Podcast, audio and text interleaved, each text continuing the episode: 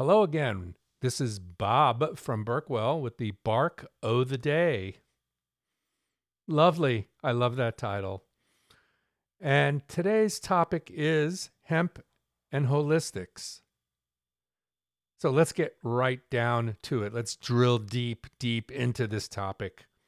So let's define holistics first.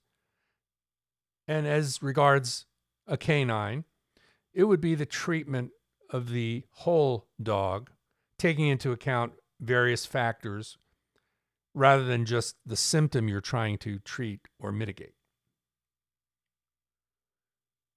So let's go beyond the silver bullet phase because a silver bullet basically by definition, is a one shot handling for a situation or a condition.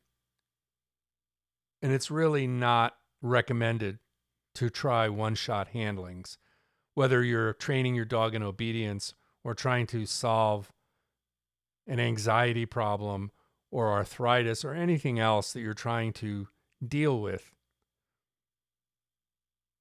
It requires holistics. So you're treating the whole dog as opposed to just one tiny part. And the basis of this is that if you are able to correct the whole dog through various factors, then that dog will rebound or become better or have a higher quality of life or become trainable or whatever you're trying to achieve. There are various examples of this. I'm sure you've seen it in your own dogs. Some of you, some of you may not have. But hemp extract is one part of several that need to be implemented in a dog's life for holistics to really take effect.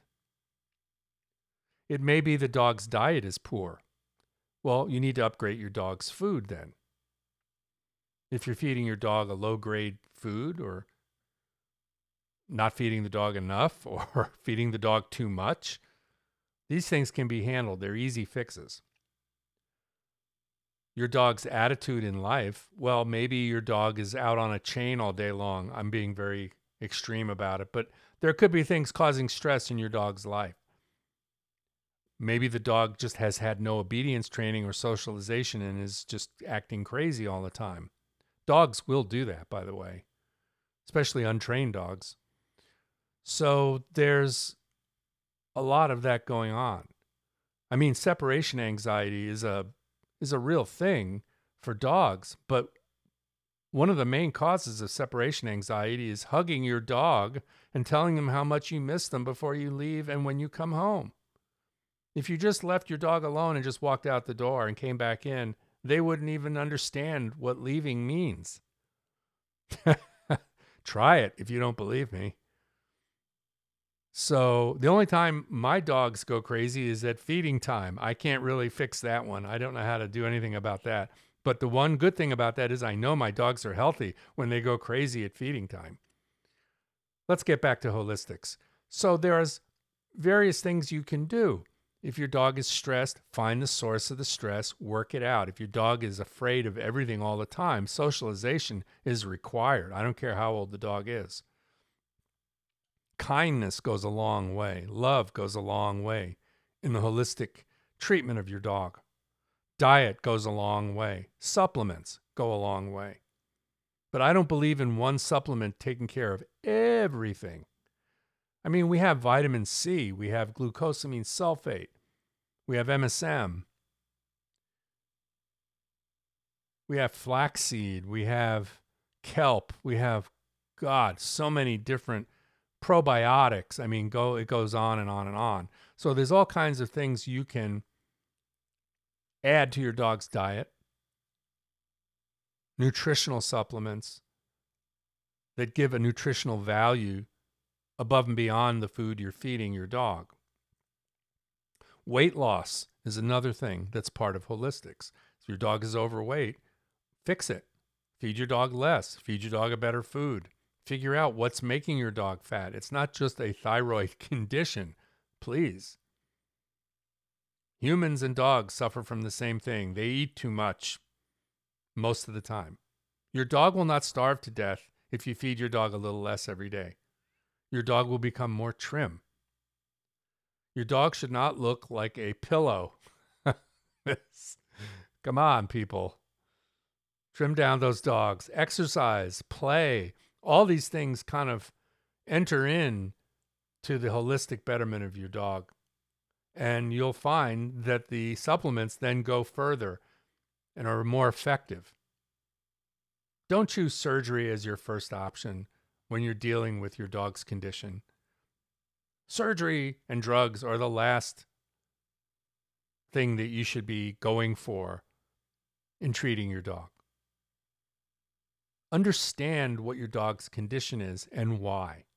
Understand what are the various solutions out there for your dog's condition. Go online, research, join a group on Facebook, Ask the questions. Some of the answers will be wacky. Just keep plugging away, and you'll find that there's a general consensus of answers that makes sense. And you'll go, oh, that sounds pretty sane.